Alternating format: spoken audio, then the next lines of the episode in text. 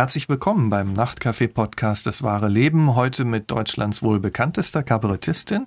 Sie kommt aus einer weit verzweigten, sehr bekannten Künstlerfamilie. Sie selbst steht seit bald 50 Jahren auf der Bühne, 40 davon als Kabarettistin.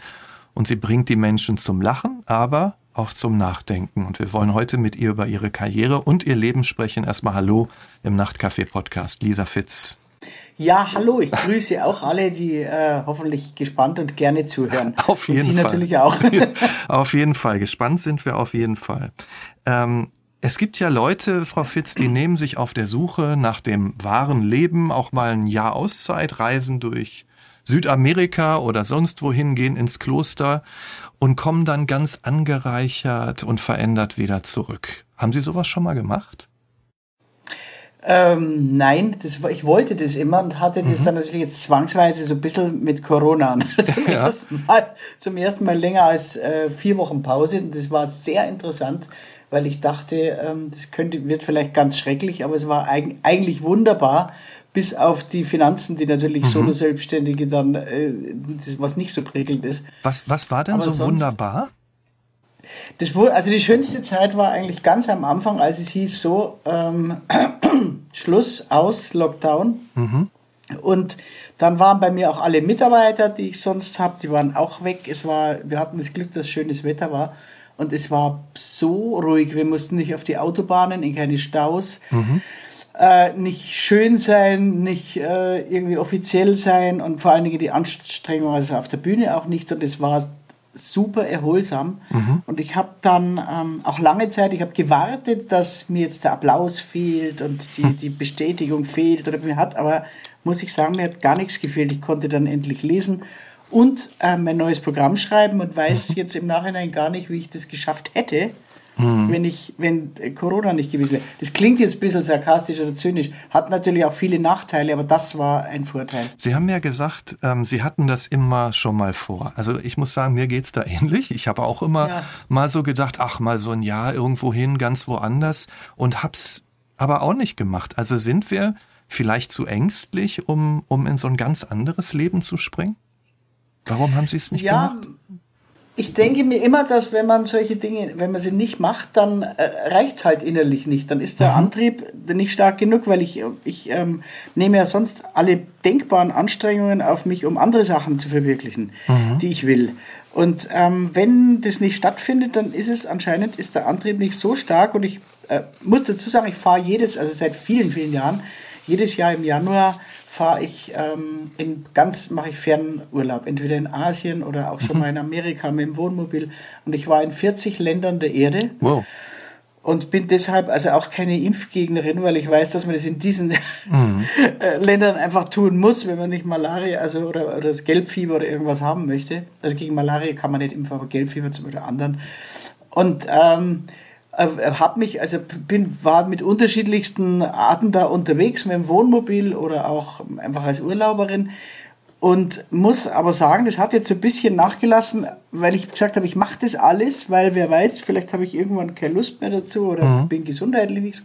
Und ich habe jetzt so viel gesehen, dass das eigentlich ähm, bisschen gesättigt ist und ähm, ich habe nicht mehr so den Drang, äh, jetzt woanders am Strand zu sitzen und hatte neulich jetzt abschließend eine ganz, wirklich eine für, für mich große Erkenntnis. Ich habe immer geträumt von aufs Meer schauen, aufs Wasser schauen und habe immer an Dieter Hildebrand gedacht hat, der, der, der gedacht, der gesagt hat, was soll ich da irgendwo in der Türkei oder Griechenland auf so einem Hügel stehen und da runterschauen? Das kann ich zu Hause auch.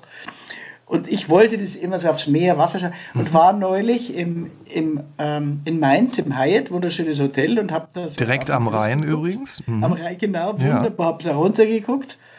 Bei der Spätschicht übrigens. Ja. Und da dachte mir plötzlich, nö, es ist wunderschön, so, aber eigentlich, so wenn ich jetzt das auf Dauer ähm, aufs Wasser schauen müsste, ist es langweilig. Weil da sind bei uns ist viel spannender, wir haben Hasen im Garten, manchmal Rehe, äh, unterschiedlichste Vögel, die wir da füttern und ähm, haben so auch so kleine Hügel. Also das dachte also, ich mir, eigentlich ist Wasser gucken stinklangweilig, weil und, sieht man nur ein paar Wellen. Und die Oase haben Sie sozusagen schon vor der Tür. Genau. Mhm. Und manchmal muss man ja drauf kommen im Leben, dass man das, was man sucht, eigentlich schon hat. Da ja. braucht es aber sehr lang. Das dauert, das dauert. Also bei mir dauern manche Sachen, manche mhm. Sachen einfach sehr lang, bis ich dann drauf komme, dass das Einfache oder das, was ich suche, eigentlich schon da ist. Sie haben ja gerade auch gesagt, für manche Dinge reicht dann so der Antrieb nicht. Ähm, was würden Sie denn sagen, treibt Sie an? Oder gibt Ihnen das Signal, wo es jetzt hingeht? Ach, das sind mal schöne Fragen. ähm, was treibt mich an? Mich treibt ist also ganz also einfach. Das Einfache ist, dass mich die, die, der Wunsch mein Berufswunsch war Kasch, Kasperl mit fünf Jahren. Und das habe ich meiner Mutter erklärt. Sie hat gesagt, was möchtest du werden? Dann habe ich gesagt, Kasperl. Dann hat sie gesagt, gut. Das war nämlich eine Mutter, die das ernst genommen hat und nicht gesagt, du, du musst jetzt die Banklehre mhm. machen oder so, sondern damit du was in der Hand hast, sondern sie hat es ernst genommen und hat gesagt, gut, aber auch ein Kasperl braucht eine Ausbildung. Ja. Uh, und deswegen gehst du jetzt dann auf die Schauspielschule und machst ein bisschen Ballett und, und Gitarre, Musikunterricht, aber kein nicht Künstlerkind, so jetzt äh, mit Ehrgeiz der Mutter, sondern ich, mir hat es Spaß gemacht und bis aufs Ballett hatte ich damit auch gut Erfolg. Ähm, Sie, ich habe es ich hab's ja angedeutet. Sie stammen aus einer Künstlerfamilie, Florian David Fitz, Michael Fitz, ihre Tante Veronika Fitz. Die alle haben sich als Künstlerinnen und Künstler einen Namen gemacht. Ihre Großmutter war Opernsängerin, ihr Großvater ein sehr gefragter Autor, ihr Vater Musiker, Komponist, Texter, Produzent. Auch ihre Mutter stand auf der Bühne. Hätten Sie denn, Sie haben ja gesagt, Sie wussten früh, Sie wollen Kasperl werden, aber hätten Sie überhaupt eine Chance gehabt zu sagen, ich studiere VWL oder mache eine Banklehre, ohne verstoßen zu werden in dieser Familie? Ja, bei uns war ja, war mein Sohn, war der, der Revoluzer, der wollte BWL, BWL studieren. Oh, oh. Und, und, wir wussten alle, dass das Quatsch ist, dass er nach einem halben Jahr aufgibt und so war es dann, auch weil er gesagt hat, das ist ganz langweilig und der hält das gar nicht durch. Mhm. Und dann war er halt auch auf der Schauspielschule. Ähm, das wei weiß ich nicht natürlich, aber das war so schön, weil ich in einem Drei-Generationen-Haus aufgewachsen bin mit, mit Großeltern und den ganzen Verwandten, auch mit mhm. Gerd Fitz, der in der Löwengrube so wunderbar mitgespielt hat. Und ähm, die Veronika Fitz ging ein und aus und ich habe die immer gesehen und gehört und auch Witze machen und vortragen und den Großvater. Ähm, also das für mich, für mich kam gar nichts anderes eigentlich in Frage. Mhm. Das heißt, Sie sind so mit der Bühne, mit der Kunst, mit all dem ganz natürlich aufgewachsen. Die war so. Eigentlich schon. Und das mhm. ist natürlich, hat zur Folge, dass man das dann auch wie, wie so ein Tischler in dritter Generation, ähm, dass man da eigentlich das, kon das eigentlich konservativ ist, wenn man es weitermacht, mhm. aber dass man auch auf dem Boden bleibt, wenn äh, es Erfolg oder Nicht-Erfolg hat. Also man einfach weiß, das, das haben sie auch mitgekriegt. Man, mhm. man, flippt nicht aus. Erzählen und das ist der, der erste Antrieb, ne? also ja. der, mich, der mich treibt. Und der zweite wäre dann aufklären zu wollen, aber da können wir nachher dann vielleicht mhm. nochmal drauf zurückkommen. Erzählen Sie mal, wenn wir jetzt schon bei Ihrer Kindheit sind und bei Ihren Wurzeln, erzählen Sie mal zum Beispiel, wie war Ihre Mutter? Wie hat die auf Menschen gewirkt, wenn sie auf der Bühne stand? Meine, meine Mutter, die war eigentlich, also die Hauptverantwortliche, ähm, also alles, was ich bin, verdanke ich eigentlich ihr, weil mhm. die, der, der, es gibt so den Spruch vom Fitzschen Phlegma. Also die alle Fitze, das waren so typische Künstler und so, die ja, und wenn es geht, gut, aber wenn nicht, dann lass halt und bisschen faul auch. Und was also nicht kommt. direkt, sagen wir, der, der Pers, genau was heute oh, nicht kommt. Also nicht der Pers, personifizierte Ehrgeiz. Ja. Und die Mutter, die war aus Mährisch-Ostrau, also die war so Sudetendeutsche mit äh, Abstammung Ungarn in, im Vorfeld. Mhm. Und die war, die war in der Familie, die nannte man der, der, der, der, Temper der Energiebolzen, hieß die immer. Und die war die Antreiberin und die hat zum Beispiel, wenn ich also Gedichte vorgetragen habe, wir haben dann ganz, wo ich noch kleiner war, die, auch die Glocke von Schiller und Goethe und so weiter. Und dann habe ich das vorgetragen, hat mir auch Spaß gemacht, vorgetragen. Mhm. Und dann hat die knallhart zu mir gesagt, leier nicht so. Ist, du darfst nicht so, so leiern, das ist schrecklich, du musst es mit Dings vortragen und so. Und die war wirklich, also auch toll darin. Also eine richtige Kritikerin, die aber jetzt nichts Böses im Sinn hatte, sondern wirklich sie voranbringen wollte ne? voranbringen wollte und auch faszinierend war. Die war wunderschön. Also mhm. die war so eine Mischung zwischen Marilyn Monroe und Ingmar Bergmann. Wow. Und mhm. äh, Ingrid Bergmann. Mhm.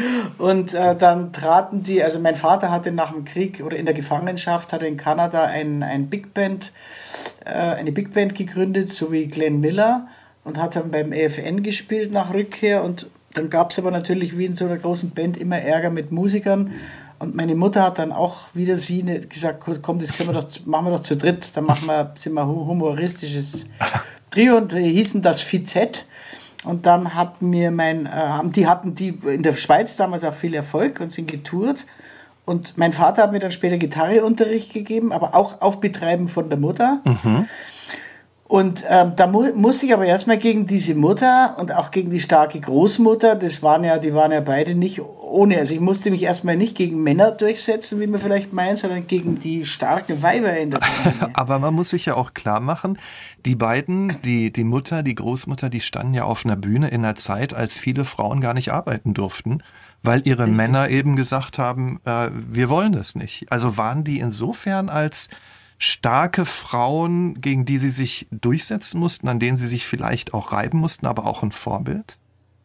Ja, auf jeden Fall, natürlich, weil das, ich bin da erst später drauf gekommen, dass meine Mutter eigentlich vollkommen ähm, damals emanzipiert war. Und die, allerdings hatte die Großmutter, die war ja Opernsängerin und mhm. er hat sie dann schon von der Ernsthaftigkeit ihrer Karriere abgebracht und hat sie äh, dazu gebracht zur leichten Muse. Und die haben dann so äh, Liederabende, Vortragsabende gemacht. Allerdings natürlich auch aus dem Druck raus, weil sie dann irgendwann schwanger war und die hatte ja, glaube ich, also fünf Kinder sind geblieben und acht Geburten waren es oder so. Die, die mussten natürlich schon auch. Und meine Mutter auch emanzipiert insofern, dass sie eine, eine Antreiberin war und selber auf der Bühne war und ein guter Coach. Aber sie hat später, ähm, das, das ist bei mir neu gewesen, was sie noch ereilt hat, dieses Schicksal, da hat mein Vater dann gesagt, naja, er will jetzt mehr geschäftlich, er will Produzent werden, Musikproduzent und mhm. weil es will ja niemand so, so alte Leute auf der Bühne sehen, die da, und damit hat auch meine Mutter gemeint, dann, also so alternde Sängerin. Und das, damals war eine Frau mit ähm, spätestens 45, äh, war, die, war die alt. Ne? Mhm. Was ja auch geführt hat zum Selbstmord von verschiedenen Stars und so weiter, weil die kein, keine Zukunft gesehen haben. Und das hat sich mit mit Tina Turner, die mhm. hat diesen Bann eigentlich gebrochen, weil das war, die war als erste Frau mit Mitte 40 hat die eine zweite Karriere ja, gestartet. Ihr großes Comeback. Als schwarze ja. Mhm. Sängerin noch, als zweites Comeback, mhm. als Frau und in der Rockmusik. Das war bis dahin ein völliges, völlig undenkbar. Ja. Und die hat für uns natürlich schon irgendwie da den, den Bann gebrochen, mhm. muss man sagen. Wenn wir nochmal auf Ihre Ursprünge kommen. Sie haben gesagt, die Mutter war die Antreiberin, die große Energie. Ähm, und, und Sie sind mit Kunst aufgewachsen. Aber wenn Sie sich jetzt nochmal so zurückversetzen, wie waren Sie denn so mit zwölf? 13, 14. Wie sah, wie sah Ihr Leben denn da aus? Das ist ja oft keine. Ganz anders. Ja? Wie denn? Äh, ich war dünn, ich war ein Spargel, mhm. ich hatte Schnittlauchhaare, ich hatte so irgendwie ein Gesicht, so, ich fand mich, also ich fand, wie jeder halt in der Pubertät, der so mhm. mit sich kämpft, also ich fand mich so völlig blass und nichtssagend und mein Vater hat immer, hat mich genannt Kalmück.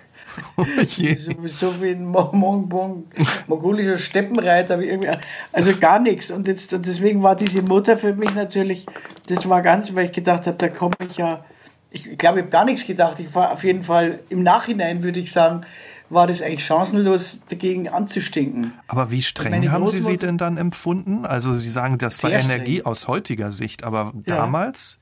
Die war total, total streng. Mhm. Also die hatte, ähm, vor allen Dingen hatte sie äh, Grundsätze und auch moralische Grundsätze und äh, meine Mutter hatte so als also vom, vom Astrologie her war die ähm, Schütze mit Aszendent Löwe das war, ihre Grundsätze waren einfach die richtigen also das hatte überhaupt keinen Sinn dagegen da zu diskutieren mein Vater war sehr liberal mit dem habe ich auch eh mhm. also lange Diskussionen über alles Mögliche, auch philosophische und weltpolitische und so weiter.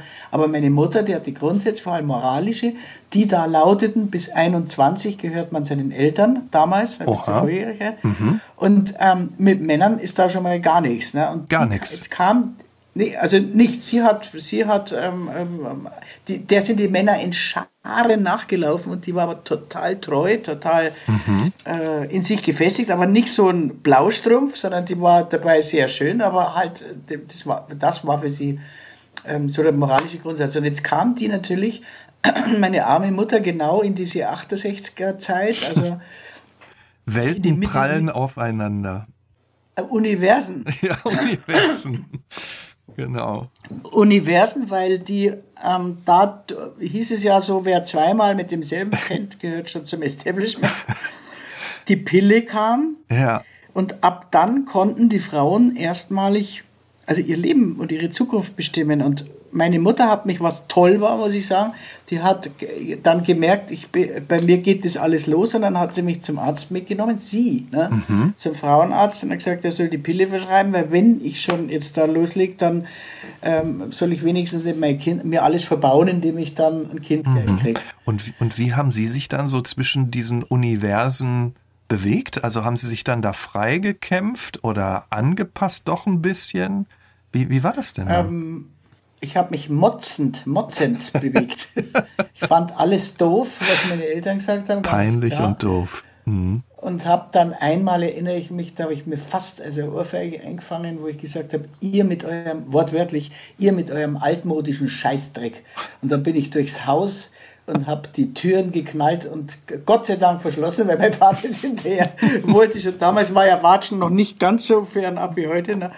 Und dann, äh, so ich fand das, habe dagegen angestunken, bin da natürlich dann doch heimlich auf irgendwelche Partys, habe mir dann Hausarrest eingehandelt und habe dann auch, also man muss sagen, meine Mutter, die hat mich ähm, so empfunden wie eine, ein, sagt sie, wie ein Huhn, das ein Entenküken ausgebrütet hat. das dann äh, zum, ins Wasser geht und schwimmt und sie läuft gackernd am, am, am, äh, am Ufer auf und ab. Nur war es natürlich so war es nicht, sondern dieses Entenküken war ziemlich doof auch und ist dann in, in Strömungen gekommen Aha. und dann habe ich zu viel getrunken, zu viel Partys, zu viel Unsinn, zu viel dauernd unglücklich verliebt und dieses und muss im Nachhinein sagen, ganz so Unrecht hatte die Mutter nicht. Also die Strömungen hätten auch gefährlich werden können.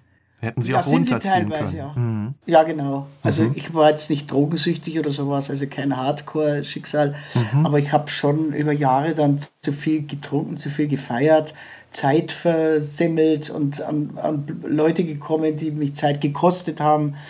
Also so Unrecht mhm. hat sie nicht, aber sie konnte sich gegen die, die, die libertäre Moral meiner, der Familie Fitz nicht wirklich durchsetzen. Sie wurden dann ja irgendwann auch beim Bayerischen Rundfunk, das war ja dann so der nächste große Schritt, Fernsehmoderatorin der Bayerischen Hitparade. Mit welcher Einstellung sind Sie dann da so reingegangen? Das war so, mein Vater wollte ja große Produzentenkarriere machen, hat mit Fred Bertelmann, mit dem Lachen im Vagabund, damals war sein mhm. Freund, haben die die Profi-Musikproduktion gegründet und der war sowas für die Plattenfirmen wie der Dieter Bohlen heute in kleinerer Form. Also Talentsucher und dann hat bei dem der, der BR auch angeklopft und der bayerische, das bayerische Fernsehen hat gefragt, ob er nicht Leute hat für sie und ähm, dann hat er ihnen ein paar vermittelt auch und dann am Schluss hat er gefragt, ähm, ob er niemand hat, sie suchen jemand, der Nee, er hat von mir ein Lied, hat er denen auch gegeben. Das Lied hieß Ich bin blöd. Das war eigentlich mhm. ein satirisches, sarkastisches Lied, ein bisschen. Und dann fanden die das schön und haben gesagt, sag mal, kann ihre Tochter, könnte die auch moderieren? Und dann hat er gesagt, das weiß ich nicht, dann müssen wir es fragen. Und dann haben sie mich gefragt, dann wusste ich das auch nicht, ob ich das kann. Und habe mir gedacht, naja, mache ich halt mal. Also mein Vater hat gesagt, das kannst du schon, das machst jetzt. Und, ähm, und dann habe ich mir gedacht, gut, wenn der mir das zutraut, dann mache ich das. Und dann war das aber natürlich, ähm, ich habe gedacht, es geht vorüber, man macht das halt mal wie eine Rolle mhm. und äh, testet sich aus. Und der Clou war, ich, ich habe das für die Ruth Kappelsberger, das war die Frau von Fred Bertelmann, und gemacht, weil die zu alt war. Das, also so brutal war es, wie ich vorhin mhm. gesagt habe. Ne? Mhm. Ich gesagt, die muss jetzt ausgetauscht werden gegen mich. Damals war jung. Und dann habe ich das gemacht und dann hatte das zur Folge, also ungeahnterweise, dass diese ähm, eine Einschaltquote von 70 Prozent hatte. Also wir hatten nur drei Sender damals, aber das waren 70 Prozent. Und waschkörbeweise sind, ist Fanpost gekommen und der, der, der Redakteur hat immer gesagt, Mädel, du weißt gar nicht, was das bedeutet. Und ich wusste das wirklich nicht. Und mir kam dieser Hype also ein bisschen doof vor. Um ja, also wie war das dann so, erkannt zu werden, populär zu sein? Ja, also das, da bin ich bis heute ähm, sehr selber, habe ich so ein ambivalentes Verhältnis dazu, weil einerseits man hat Vorteile, es ist schön, am schönsten ist natürlich, wenn viele Leute in eine Vorstellung kommen und lachen. Ähm, aber auf der Straße, man ist halt überhaupt nicht mehr privat. Mhm. Das kennen Sie auch. Man, ist, mhm. man wird immer, ähm, bei Frauen kommt dann noch dazu, dass sie entweder sagen, im Fernsehen haben sie aber besser ausgeschaut oder umgekehrt. ja, in Wirklichkeit schauen sie auch viel besser Also ja. man wird kommentiert und bewertet und man kann nicht mehr in Ruhe essen gehen, man wird angestarrt und äh, angeglotzt, auch muss man wirklich sagen. So, die, also das sind halt die Nachteile. Mhm. Und das war, fand ich dann im Zusammenhang mit dieser Musik, die mir eigentlich nicht die meine war. Was war das für Musik? Das war bayerische, das war, das war Volks, die Volks, okay. Äh, mhm. so wie Marianne Michael später mhm. oder der Hansi Hintersee oder was weiß ich. Ne? Äh, und dann äh, habe ich gesagt, ich muss da raus wieder. Weil, weil sie sich sonst verkaufen, weil sie sonst was machen, wozu sie eigentlich gar nicht so hundertprozentig stehen und mit dem sie nicht identifiziert werden wollen, so richtig? Genau. War, ja? mhm. Also ich konnte, mir kam, ich hatte dann plötzlich so Marschmusik, Opas und Kuchentanten als Publikum und habe diese Musik mir nur aus der Ferne angehört. Mein Vater hat die zwar produziert, teilweise die Trachtler und so weiter, auch vorher, aber ich hatte nee, also kaum Beziehung. Wir sind mit Beatles und Stones aufgewachsen. Also mhm. Das war eine ganz andere äh, Richtung. Und Sie dann kam der klassische Spruch von mir, dass ich zu meinem Vater gesagt habe, lieber fünf Leute in der Kleinkunstbühne als weiter das. Mhm und habe mich von ihm getrennt, auch als, der war ja mein Manager ja. lange Zeit und hab, bin dann weg und das hat ihn sehr enttäuscht, aber dann da, da bin ich weg von ihm und Sie, von der bayerischen Hitparade. Sie haben ja auch mal gesagt, nach Ihrer Familie und den ganzen Prägungen und dann dieser Hitparadenmoderation war Ihr Ex-Mann Ali Khan dann die nächste wichtige Station, die Sie nochmal ganz anders geprägt hat. Was hat er Ihnen denn so mitgegeben? Was war dann neu? Also vorher war da war so häufiger Beziehungswechsel, ein bisschen Orientierungslosigkeit, das Wissen, dass, dann habe ich Theater gespielt, auch Filme gemacht, auch gute bayerische Filme ähm, fürs für den BR. Aber es war so künstlerisch eine vollkommene Orientierungslosigkeit, weil ich nicht wusste, was, was ähm, also ich, ich habe mich gefühlt wie Wasser, mhm. dem, das die Form braucht. Also Wasser ist ja völlig sinnlos, wenn es fließt dort oder dorthin, genau, ja. Das versickert mhm. im Modder, ne, ja. wenn man das nicht in, in ein Glas tut oder in eine Karaffe oder in irgendwas. Dann habe ich wirklich gebetet, so ans Universum, und gesagt, bitte schick mir jemand, der mir die Form gibt. Mhm. Genauso. Und dieser jemand kam dann in Gestalt des Schlagzeugers halber, halber Perser. Perser sagt, hat man damals gesagt, also nicht Iraner, mhm. das ist ja auch, gibt, da gibt es Unterschiede ich glaube, jeder äh, Perser ist ein Iraner, aber nicht jeder Iraner ein Perser oder so. Mhm. Und der war bayerisch, also in Bayern in, hier geboren, hatte eine Tiroler Mutter und der Vater war aber ähm, Perser. Und den habe ich getroffen und wir haben innerhalb kürzester Zeit geheiratet, weil mein, meine Intuition gegen alle ähm, Vernunft mir gesagt hat, ich soll das, das wäre richtig. Warum gegen alle Vernunft? Was war, was war daran jetzt so auf den ersten erstens, Blick unvernünftig? Äh, erstens mal war es zu viel zu schnell. Mhm. Also das war ja, wir haben ja innerhalb von, wir haben unter Umgehung der, des normalen Aufgebots und so, glaube ich, innerhalb von 14 Tagen geheiratet. Meine Eltern waren vollkommen dagegen, weil sie ihn nicht ähm, angenommen haben, weil er auch nicht äußerlich nicht das war, was also man hätte sich zu mir so einen Hansi Hinterseher gewünscht einfach. Ne? So. ja, verstehe. Und er sah auch ein bisschen, also der war so, war, war halt so ein Rockmusiker. Also eher der verwegene Typ so. Mhm. Genau, und sie fanden das ganz furchtbar, also alle um mich herum eigentlich. Und ähm, es war aber genau das, was ich gebraucht habe, um aus dieser, sagen wir mal, gutbürgerlichen oder großbürgerlichen ähm, ähm, Hemmung, da in, mhm. im Würmtal, Kreiling bei München da rauszukommen. Das und, ähm, hat sie nochmal freier gemacht, so, ja? Also freier hat ihm nochmal was, eine ganz andere Welt eröffnet, so. Und eine Form, haben äh, Sie gesagt. Völlig, also mhm. Form, künstlerische, ja. weil mein Vater hat immer mich aufgefordert, die Spitzen ähm, abzuschneiden und das, das Lied, das, die Lieder oder die Texte braver zu machen. Mhm. Und ich habe auch eigene Abende gegeben ähm, schon, aber die waren nett. Also ich habe gerade wieder Aufnahmen bekommen, die waren humorvoll, mhm. waren so alles, aber halt nett. Und ähm, der Ali hat mich immer ermutigt, die, die, die Spitzen, die, die satirischen, die sarkastischen reinzutun. Und er selber war auch eigentlich sehr radikal in seiner mhm. Art und Meinung. Und Auslöser war dann, dass äh, ich, ich war schwanger ähm, nach der Hochzeit und äh, bin ich dann schwanger geworden und dann haben wir, die, Bildzeitung hat dann geschrieben, bei der Heirat nicht ähm, äh, bayerischer äh, Schlagzeuger mit persischen Wurzeln, also sie haben geschrieben einfach der persische äh, Schlagzeuger. Mhm. Und dann habe ich aber sowas von rassistische Zuschriften bekommen, so ich soll den, den äh, Kammerjäger holen für diese Sackrate, also wirklich wortwörtlich. Mhm. Und ich soll den Kameltreiber aus dem Haus jagen. Und getoppt wurde das dann von einem, der wusste, wo, wo bekannt war, dass ich schwanger war, der hat gesagt, mir soll die Gebärmutter aus dem Leib faulen. Und da, ähm, da bei ja mir ist auf. dann im, mhm. genau, und da ist dann immer so, dass ich nicht bestürzt rumjammer, sondern ich habe zum Gegenschlag ausgeholt und habe alle Vorurteile gesammelt und habe die in dem Lied verdichtet, Mein Mann ist Perser. Mhm. Und habe da alle Vorurteile gesammelt und erinnere mich da, und der, der Ali hat geschluckt, wo er das gelesen hat, und er hat gesagt, ja, aber das, gut, das machen wir, da machen wir jetzt eine, eine Platte draus, eine Schallplatte damals. Und dann erinnere ich mich an einen denkwürdigen Abend im BR, äh, also BR Fernsehen, wo mhm. ein vollkommen, also leicht verstörtes Publikum drin saß, die gewohnt waren, unsere Lisa, sagt die Jodler an und ist eine ganze Liebe. Und plötzlich habe ich dieses Lied losgelassen, wo der Refrain hieß dann, äh, mein Mann ist Perser, ein ganz perverser, Teppichhändler, Frauenvernascher, Fixer, Wichser, Dealer, Hascher, chauvinistisch, drogensüchtig, schreiben kann er auch nicht richtig, arbeitsscheu und schwul und schlägt mich täglich mit dem Stuhl. Also alles, was.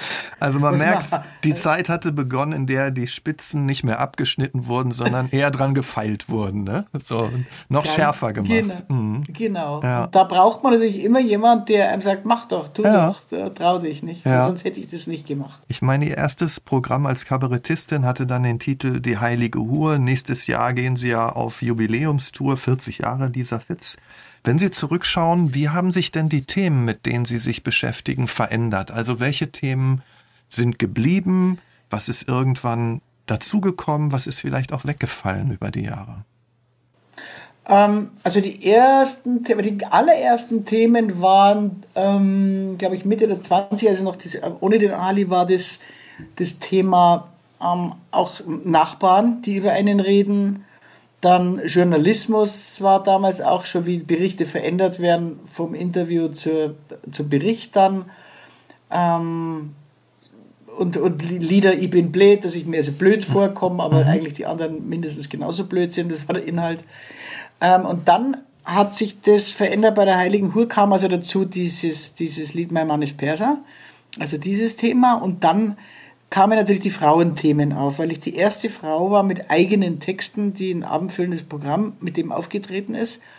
Und da war es, äh, bin ich für die Frauen aufgestanden, aber immer in, also nicht in so wahnsinniger, so, ich sage immer imperialistischer, mhm. imperialistischer Form wie heute, wo die, also die, die Frauen wieder so verbissen sind, wo man denkt, sie müssten es doch gelernt haben, jetzt nach, nach, weiß nicht, 40 Jahren Emanzipation mal Schlagfertigkeit und Humor zu entwickeln ähm, sondern immer mit Humor. Also mhm. deswegen waren mir auch die Männer nie böse, sondern kamen dann natürlich ins Programm, weil es immer lustig war. Mhm. Und das war ein Thema und das hat sich aber dann irgendwann erledigt sich das natürlich auch, weil das machen dann andere weiter. Man will ja nicht das ganze Leben lang an einem Thema hängen. Mhm. Äh, dann hatten wir Religion in dem Programm, Kruzifix zum Beispiel. Die Religion, das war ein Rockkabarett. Dann hatte ich genau, an, nach einer persönlichen Krise habe ich die verarbeitet in dem Programm Heil, vom Seelenheil, was war das, vom Therapieterror zur deutschen Ordnung, so war das. Schon 93. Ähm, und dann ähm, in den letzten, letzten Jahren ist es halt politischer geworden, also mhm. tages, tagespolitischer. Mhm. Sie waren ja auch Pionierin, das haben Sie gerade selbst angedeutet. Sie haben eine tolle Karriere gemacht, aber es ist ja jetzt nicht so, das hatten Sie ja früh gelernt, auch schon in der Familie, es geht hoch und runter, dass es nicht auch Rückschläge gab. Ne? Also würden Sie nochmal ins Dschungelcamp gehen?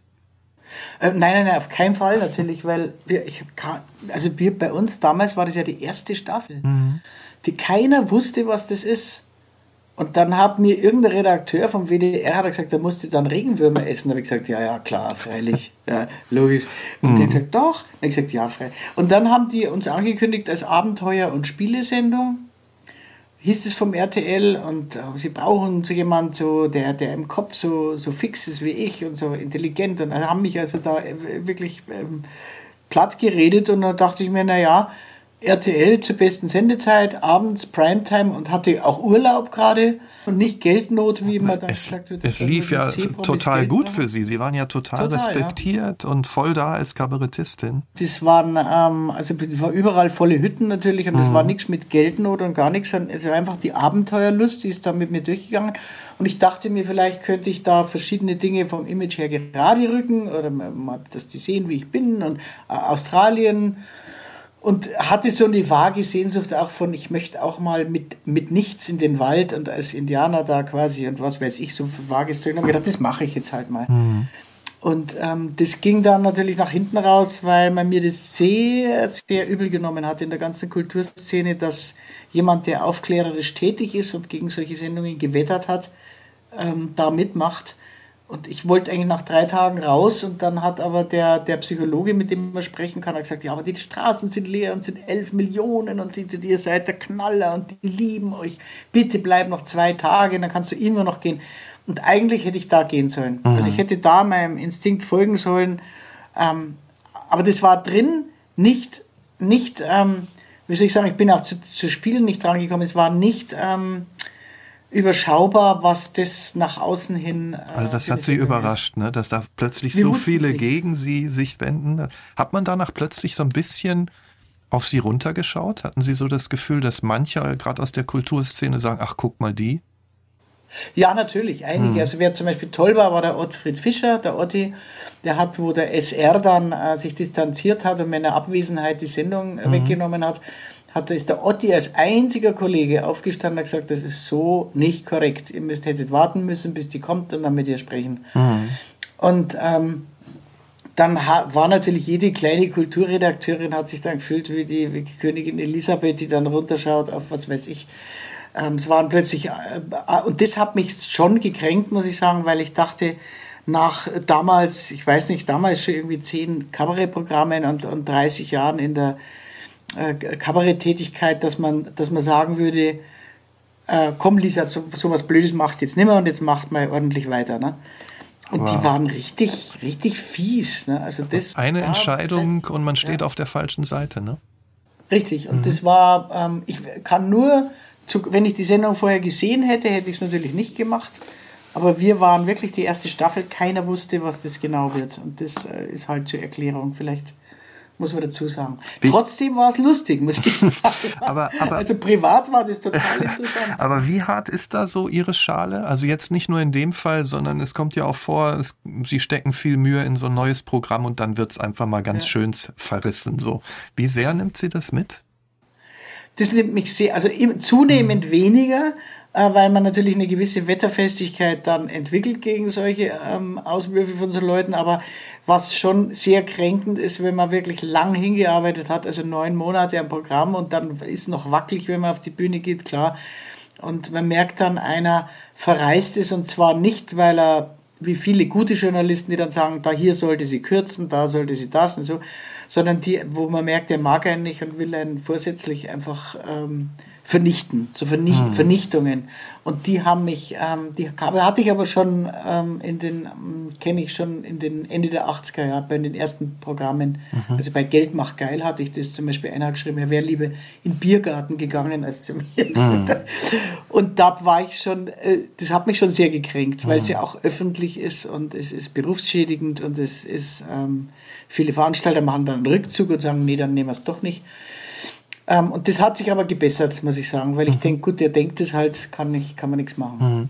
Wenn Sie sich heute so die Kulturszene anschauen, ähm, wie verändert sich das Kabarett auch seit dem Aufkommen dieser vielen, vielen, vielen Comedians?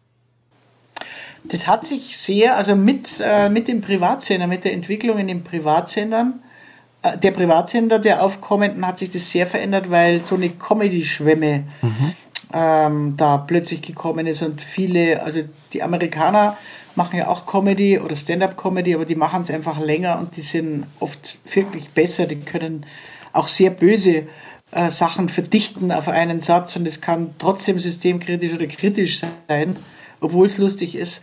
Und in Deutschland, ähm, muss ich ganz ehrlich sagen, da treten Leute auf, wo mir unklar ist, warum die im Fernsehen auftreten. Mhm. Und äh, wo, wo, äh, wo ich also wie ein, ich sage immer, ich, da glotzt man wie ein toter Barsch auf den Monitor und denkt, habe jetzt ich meinen Humor verloren oder die ihren Verstand? Mhm. Und das muss ich ganz ehrlich sagen, also da ist unglaublich viel Quatsch. Also Sie würden sagen, die flachen Lacher haben gerade so Konjunktur oder vielleicht auch manchmal gar ja, keine Lacher? Genau, aber das mhm. Kabarett, nein, man muss schon dazu, das Kabarett war immer natürlich, das war nie massenkompatibel ja. mit Recht. Das ist mir auch recht so, weil das ist. Was ist denn die Aufgabe? Kabarett. Was ist denn die Aufgabe von Kabarett? Äh, Kabarett, äh, die Aufgabe ist, ähm, ähm, zu, äh, kritisch zu sein, Sachen zu hinterfragen und eigentlich auch, was jetzt ein bisschen zu kurz kommt, äh, nach allen Seiten auszuteilen. Also das ist, wenn alle Kabarettisten dieselbe Meinung haben, muss man sich fragen, ob das in Ordnung ist, weil man muss, ich muss nach rechts austeilen können und nach links. Mhm. Ich muss überall, ich muss in Frage, ich muss Sachen überspitzen können, um sie, um sie klar zu machen. Und ich muss da der Hofnarr sein, der, der Böse, mhm. der, äh, der gut entertaint, aber der natürlich die Leute wirklich zum Nachdenken bringt und, und, und äh, dass sie sagen, dass sie sich entweder ähm, äh, rückengestärkt fühlen mit ihrer bislang noch schüchternen Meinung oder dass sie sagen, ach so, so habe ich das jetzt noch nie gesehen. Ist es denn, das macht ja den Spaß eigentlich. Mh, ist es denn so leicht, gerade auch gesellschaftskritisch zu sein? Also weil es ja auch ähm, außerhalb des Kabaretts viele Systemkritiker gibt, die sich äußern, mit denen man dann schnell in einen Topf geworfen wird und mit denen sie vielleicht auch gar nicht in einen Topf geworfen werden wollen. Also wie empfinden Sie das da im Moment? Ja, das ist immer ein bisschen schwierig, aber das, das wechselt ja so in mhm. den Zeiten. Ne? Also ich habe immer, entweder habe ich Watschen von links oder von rechts bekommen und dann, ich habe früher mal den Gauweiler, habe ich, glaube ich, bezeichnet als aufrechtgehende Kreuzung zwischen Hitler und Hamster oder sowas. äh, das wechselt so und die, die sagen wir mal, die, der falsche Applaus, die, die, die, die sprengt dann auch wieder weg, wenn, äh, wenn, äh, wenn, äh, wenn, wenn sie merken, man ist nicht, eigentlich nicht so auf ihrer Seite. Mhm. Nur habe ich muss ich sagen, ich muss die Möglichkeit haben, ah, wie formuliere ich das jetzt? Ich muss die Möglichkeit haben, dass ich es nicht richtig, zu sagen, dass ich es nicht richtig finde, dass ähm, Leute als Covidioten bezeichnet werden, die Kritik anbringen mhm. wollen. Zum Beispiel. Mhm. Das muss ich sagen dürfen. Und im Moment ist es so, das empfinde ich so, dass alles, was nicht in die Richtung passt, ist sofort rechts. Also früher, wenn man zum Beispiel Russland freundlich war, da war man ja Kommunist. Da war, also wenn man gesagt hat, ich finde Russland toll, ich war dort mal so weiter, das gefällt mir, Teile davon gefallen mir, dann war man Kommunist. Und heute ist man rechts. Also das wechselt so. Und ich muss ähm, Dinge sagen dürfen, ohne dass ich ähm, dass ich abqualifiziert werde, sofort in irgendeiner, in irgendeiner Richtung. Mhm. Sie, Sie haben auch mit Gerhard Schröder über Russland und, und äh, sein Bild davon gesprochen. Ist das richtig? Also loten Sie einfach überall aus, was ist jetzt wirklich die Meinung bei Personen? Wo stehe ich wirklich? Ähm, was meinen Sie, bei welchen Leuten lote ich es aus? Also zum bei Beispiel Gerhard bei Schröder. Anderen? Bei Gerhard Schröder ist ja. ja. auch eine sehr kontroverse Figur, gerade auch äh, im, in seinem Bezug zu Russland. Ähm, ist es richtig, dass Sie sich auch mit ihm mal ausgetauscht haben darüber? Ähm, ja, ich, mich, ich wollte mich auch treffen mit mhm. ihm, aber das hat dann nicht stattgefunden. Möglicherweise ah, okay. hat ihm vielleicht irgendwer abgeraten. Mhm. Also ich habe ihn mal getroffen auf irgendeinem Fest, das mhm. war ein paar Mal oberflächlich. Äh, dann haben wir mal gesprochen und dann hat er gesagt, er findet es sehr gut, was ich mache. Und, mhm. äh, und er hat gesagt, ja, früher haben wir immer gesagt, hat er gesagt, da hätten wir gesagt, dass das jetzt auch die Frauen sowas auch können. mich der Antwort enthalten. Ja. Also ist schon ein äh, Shovi, ne, muss man so sagen. Äh, der alten Schule. Aber, äh, der alten Schule, aber man, man, man, ich weiß gar nicht, wo ich anfangen soll, aber man sollte, ähm, bei der Politik sollten halt alle auch im Auge haben, dass dass schon in Deutschland, dass es, ein, dass es transatlantische Netzwerke sind und dass ähm, laut Aussagen der, der Amerikaner, der Thinktanks und der zuständigen Vordenker, die schon sagen, wir werden alles tun, um zu verhindern, dass sich äh, Russland dass sich Deutschland Russland annähert, weil wenn die deutsche Technologie und, das, und die russischen Bodenschätze zusammenfinden, dann haben wir Amerikaner verloren und deswegen werden wir das zu verhindern wissen. Das sagen die ganz deutlich. Und wenn man verschiedene Dinge weiß, nicht, dann weiß man auch, woher der, der, der Medienwind weht und dann möchte man das auch manchmal benennen dürfen. Wenn wir in diese Themen tiefer einsteigen, glaube ich. Da müssen wir noch mal, da müssen wir, da müssen wir noch mal uns treffen. Ähm, aber mich interessiert, wenn man jetzt so Ihren Lebensstrang aussieht, so wie Sie sich entwickelt haben, wenn Sie heute auf der Bühne stehen, ähm, wollen Sie da Menschen, die vor Ihnen sitzen, verändern, die anders sind? Was glauben Sie, können Sie bewegen an so einem Abend? Ja, das ist auch eine gute Frage, weil es gibt Kollegen, die haben ähm, aufgegeben, weil sie, also der, der, der Georg Schramm soll gesagt haben, er war ähm, irgendwie verbittert ein bisschen oder enttäuscht, dass mhm. das so wenig Wirkung hat, was er, was er macht. Und der Volker Pispas hat mal gesagt, er erzählt jetzt den Leuten 30 Jahre lang alles über die Rente hinter vorn und, und irgendwie begreifen sie es nicht oder wollen es nicht begreifen und hat dann auch aufgehört. Und den, sagen wir mal, diesen, äh, diese Hybris habe ich nicht, dass ich jetzt denke, ich gehe auf die Bühne und sage was und verändere alle Leute, die drin sind. Aber sie merken sich, sie fühlen sich bestärkt, sie merken sich Frauen früher eben auch einzelne Sätze, sie nehmen einen als Vorbild als Frau, dass man in fortgeschrittenem Alter so mhm. kraftvoll auf der Bühne stehen kann. Und ähm, sie, ähm, man gibt schon auch, wie soll ich sagen, ja, Stärkung und mhm. Aufklärung. Und aber man kann nicht erwarten, dass äh, jetzt ein Programm die Welt verändert, aber ein, ein geistiges Haus baut sich auch aus vielen kleinen Ziegelsteinen. Mhm. Und da trage ich dazu bei. Und was also ich bin nicht verbittert und erwarte mhm. auch nicht, äh, das ist so wie es ist, das ist in Ordnung so. Und was, was bekommen Sie zurück? Ist es dieses Gefühl, ah, ich kann doch etwas bewegen? Ist es das? Oder was bekommen Sie zurück bei so einem Abend? Also abgesehen davon, dass ich gebe ja nachher Autogramme, also jetzt mit Maske zurzeit, ähm, dann rede ich mit den Leuten. Also erstens mal das Feedback, was man kriegt, das, das ist sehr schön, auch was die Leute schreiben oder wo sie lachen oder wo sie Aha-Erlebnisse haben. Und das Zweite ist, ähm, was wir vorhin, wo Sie gefragt haben, was mich antreibt. Mhm. Mhm. Und da ist das eine ist eben die, ähm, also die Familie, die Kunst, die, der, die Berufswahl.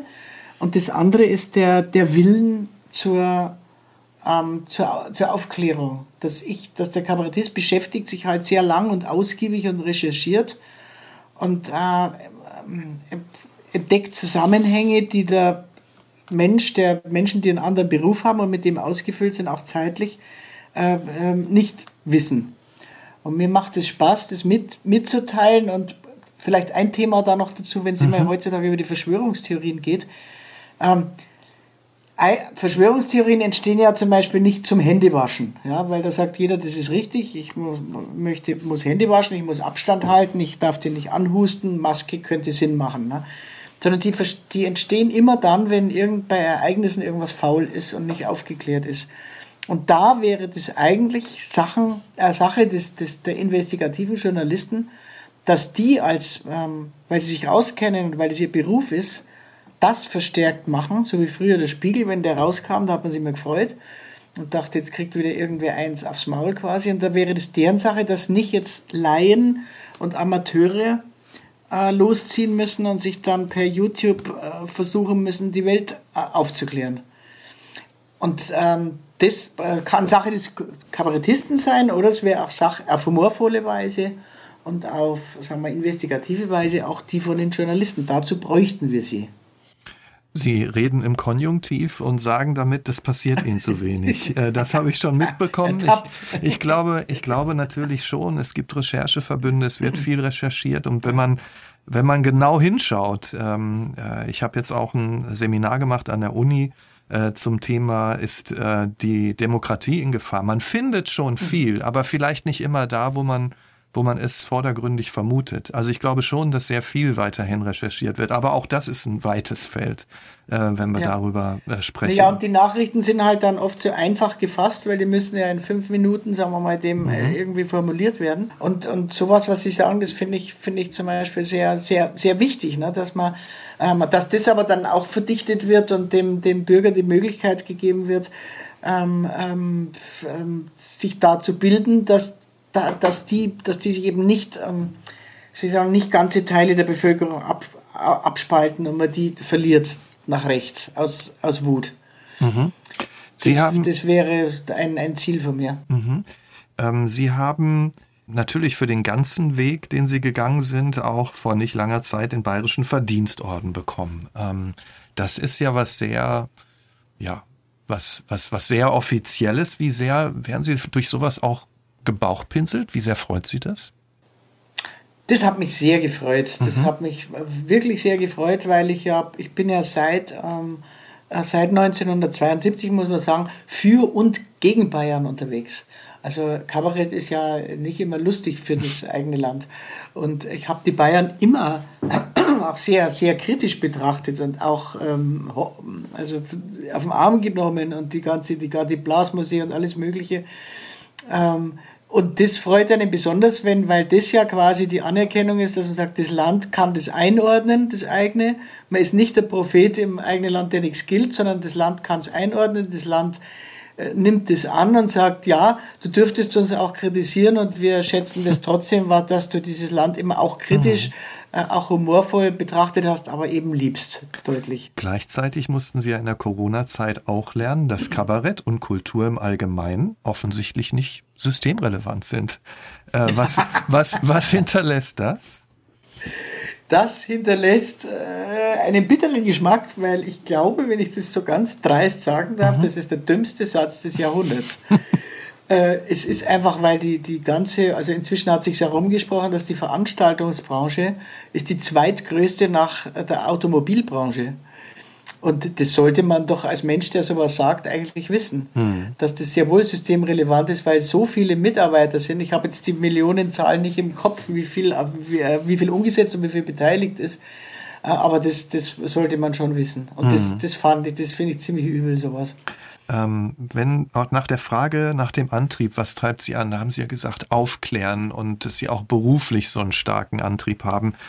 Ähm, wir haben über Ihre Künstlerfamilie geredet. Wenn Sie zum Schluss nochmal so auf das Ganze schauen, was ist Ihnen auch privat einfach im Leben wichtig? Im Umgang mit anderen, mit Freunden, mit Familie? Was ist Ihnen da wichtig im Leben?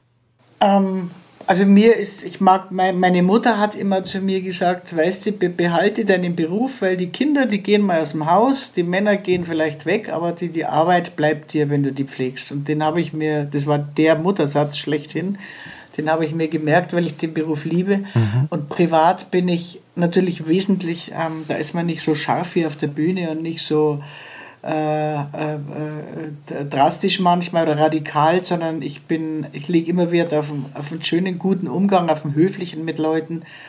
Ich würde nie, nicht ausfallend werden. Ähm, und ähm, finde es wichtig, dass man so miteinander umgeht, dass man immer sagt, man kann sich auch, äh, wenn man sich wieder begegnet, in die Augen schauen.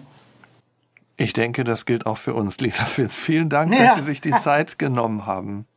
Ich bedanke mich auch vor allen Dingen über diese wirklich äh, in dieser Zeit, muss ich sagen, super intelligenten und guten Fragen. Man ist es teilweise gar nicht mehr gewöhnt. Danke auch an Sie alle fürs Zuhören. Empfehlen Sie unseren Podcast gerne weiter. Nachtcafé, das wahre Leben. Ich bin Michael Steinbrecher. Wir hören uns.